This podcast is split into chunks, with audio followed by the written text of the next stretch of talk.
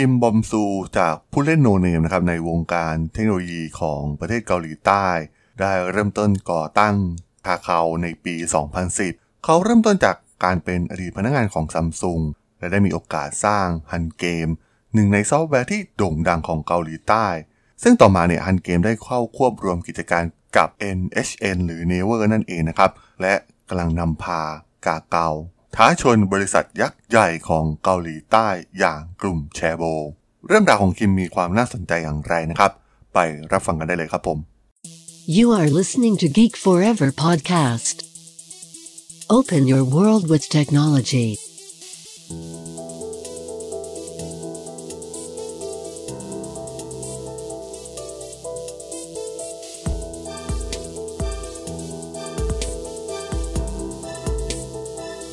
This is Geek Talk.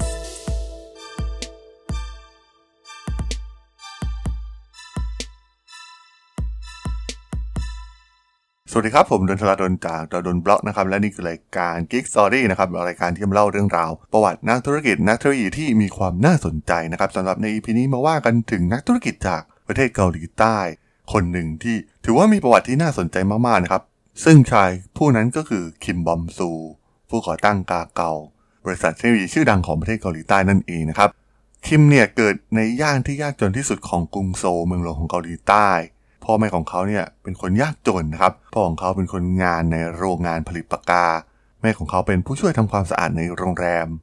ตัวคิมเองเนี่ยซึ่งมีพี่น้องสี่คน โดยพ่อแม่ของเขาได้พาลูกๆ รวมถึงคุณยายของคิมเข้ามาอาศัยอยู่ในบ้านหนึ่งห้องนอน ที่ต้องยัดทุกคนไว้ในห้องเดียวกัน ซึ่งเป็นสภาพที่ยากลำบากมากๆในการใช้ชีวิต ซึ่งพวกเขาพึ่งพารายได้เพียงเล็กน้อยนะครับจากพ่อแม่ของคิมเท่านั้นนะครับเพื่อใช้ในการซื้ออาหารและเสื้อผ้า และเพื่อเอาชีวิตให้รอดในเมืองหลวงของประเทศอย่างกรุงโซลคิมจึงต้องทำงานหนักมาตั้งแต่เด็กนะครับ เพื่อจะสร้างตัวให้รอดพ้นจากความยากจนนี้ให้ได้ ด้วยความเป็นคนหัวดีนะครับในปี 1986 คิมได้เข้าเรียนที่มหาวิทยาลัยแห่งชาติโซลและจบการศึกษาด้วยเกียรตินิยมด้านวิศวกรรมอุตสาหการ ซึ่งในที่สุดหลังจากเรียนจบนะครับเขาก็ได้งานที่ดี เขาประสบความสำเร็จในการเข้าสู่แผนกบริการไอทีของ Samsung Group นะครับ เพื่อพัฒนาบริการด้านสื่อสารออนไลน์ ต้องบอกว่า Samsung คือเบอร์หนึ่งของเกาหลี ที่ชาวเกาหลีทุกคนเนี่ยหลีกหนีไม่พ้นนะครับ คิมได้เปลี่ยนตัวเองจากลูกของครอบครัวที่ยากจน มาเป็นพนักงาน R&D ของกลุ่มบริษัทอันดับหนึ่งของเกาหลีใต้ได้สำเร็จ ในปี 1997 คิมได้ซึ่งทำงานล่วงเวลาที่ซัมซุงอย่างบ้าคลั่งเป็นเวลากว่า 5 ปี และแทนที่เขาจะใช้เงินที่เก็บมาในการจ่ายดาวเพื่อซื้อบ้านเหมือนคนอื่นๆนะครับเขาได้ใช้เงินออมของเขา และยืมเงินจากเพื่อนๆเนี่ยรวม 184,000 ดอลลาร์สหรัฐ เพื่อเปิดร้านอินเทอร์เน็ต และใช้ความเชี่ยวชาญของเขา ในการพัฒนาเกมออนไลน์ Hangame ซึ่งต้องบอกว่าตอนนั้นเนี่ยเป็นยุคที่อินเทอร์เน็ตกำลังรุ่งเรืองแบบสุดขีด คิมจับสัญญาณนี้ได้อย่างชัดเจนนะครับ เขาพัฒนาเกมและให้ผู้เล่นได้เล่นกันแบบฟรีๆ ในเวลาเพียงแค่ 3 เดือนจำนวนผู้เล่นก็พุ่งเกิน 1 ล้านคน และกลายเป็น 10 ล้านคนในเวลาเพียงไม่ถึงปีครึ่ง ชาวเกาหลีใต้เกือบ1ใน5 เป็นผู้เล่นในเกมของเขา การลงทุนครั้งแรกของเขาประสบความสำเร็จ ในปี 2001 คิมได้ทำการ รวมบริษัทของเขาเข้ากับเว็บไซต์ค้นหาอย่าง Naver นะครับซึ่งก่อตั้งโดยลีแฮจิน อดีตเพื่อนร่วมงานของซัมซุงเพื่อก่อตั้งบริษัทใหม่ชื่อ NHN หรือ Naver ต้องบอกว่า NHN นั้นเป็นที่รู้จักในนาม Google แห่งเกาหลีนะครับ และอยู่ในอันดับ 5 ของอันดับเครื่องมือการค้นหาทั่วโลก นอกจากนี้ยังเป็นบริษัทที่สามารถท้าทายยักษ์ใหญ่จากซิลิคอนวัลเลย์อย่าง Google ได้เพียงแค่ไม่กี่แห่งในโลกนี้เท่านั้น แต่คิมก็ได้ขายหุ้นของเขาใน NHN ในอีก 2 ปีต่อมานะครับ และย้ายไปที่สหรัฐอเมริกา และเริ่มมองหาโอกาสทางธุรกิจใหม่ๆ จนกระทั่งการถือกำเนิดขึ้นของ WhatsApp ในปี 2009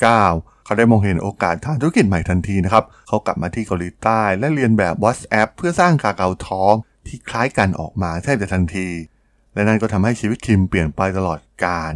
คาคาท้องเนี่ยกลายเป็นแอปพลิเคชัน Messenger ที่ดังแบบชุดไม่อยู่ในเกาหลีใต้นะครับ เริ่มต้นจากจำนวนผู้ใช้งาน 5 ล้านคน ในเดือนธันวาคมปี 2010 ก่อนพุ่งสู่จำนวน 70 ล้านคนในอีกเพียงแค่ 2 ปีถัดมา ถึงวันนี้ต้องบอกว่ากว่า 87%ของชาวเกาหลีใต้ ใช้คาคาทอกอย่างจริงจัง และมีการส่งข้อความผ่านแพลตฟอร์ม KakaoTalk มากกว่า 11,000 ล้านข้อความในทุกๆวัน ในปี 2014 Kakao ได้ก้าวมาสู่จุดเปลี่ยนครั้งสำคัญ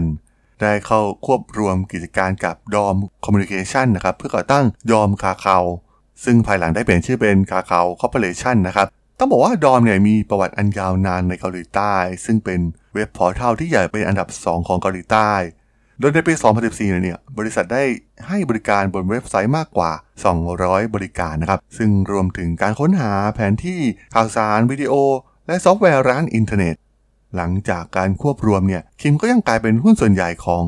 Daum Kakao นะครับ โดยถือหุ้น 40%ของบริษัทที่มีมูลค่าประมาณ 8,500 ล้านดอลลาร์สหรัฐ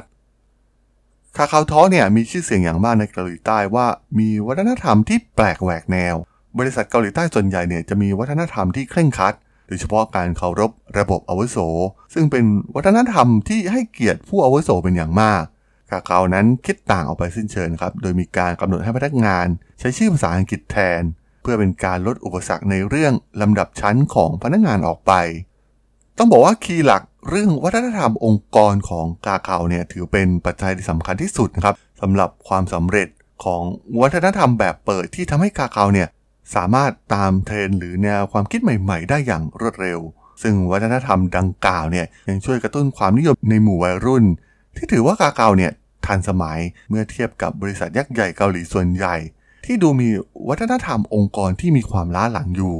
นั่นเองที่สามารถดึงดูดคนรุ่นใหม่จำนวนมาก ให้เข้ามาทำงานกับบริษัท เพื่อช่วยยกระดับคุณภาพของบริการ และผลักดันวิสัยทัศน์ใหม่ ให้เกิดขึ้นได้รวดเร็วยิ่งขึ้นอีกด้วยต้องบอกว่ากาเกานั้นประสบความสำเร็จในการเป็นเสาหลักด้านเทคโนโลยีของสังคมเกาหลีใต้ ในปัจจุบันชาวเกาหลีใต้ใช้กาเกาเพื่อทำทุกอย่าง ตั้งแต่การสนทนา เรียกแท็กซี่ ค้นหาแผนที่ หรือเรื่องธุรกรรมทางด้านการเงินนะครับ และด้วยนวัตกรรมใหม่ที่ออกมาอย่างต่อเนื่อง ก็ทำให้กาเกาเนี่ยเติบโตในเกาหลีใต้อย่างชัดเจนมากยิ่งขึ้น โดยเริ่มเข้าไปรุกในพื้นที่ของธุรกิจมากยิ่งขึ้น และเมื่อเร็วๆนี้นะครับบุคคลที่ร่ำรวยที่สุดของเกาหลีใต้ ถูกเปลี่ยนมือจากทายาทของซัมซุงอย่างลีแจยองที่มีมูลค่าทรัพย์สิน 12,300 ล้านดอลลาร์สหรัฐ กายมาเป็นคิมบอมซูนะครับที่มีมูลค่าทรัพย์สิน 13,000 ล้านดอลลาร์สหรัฐ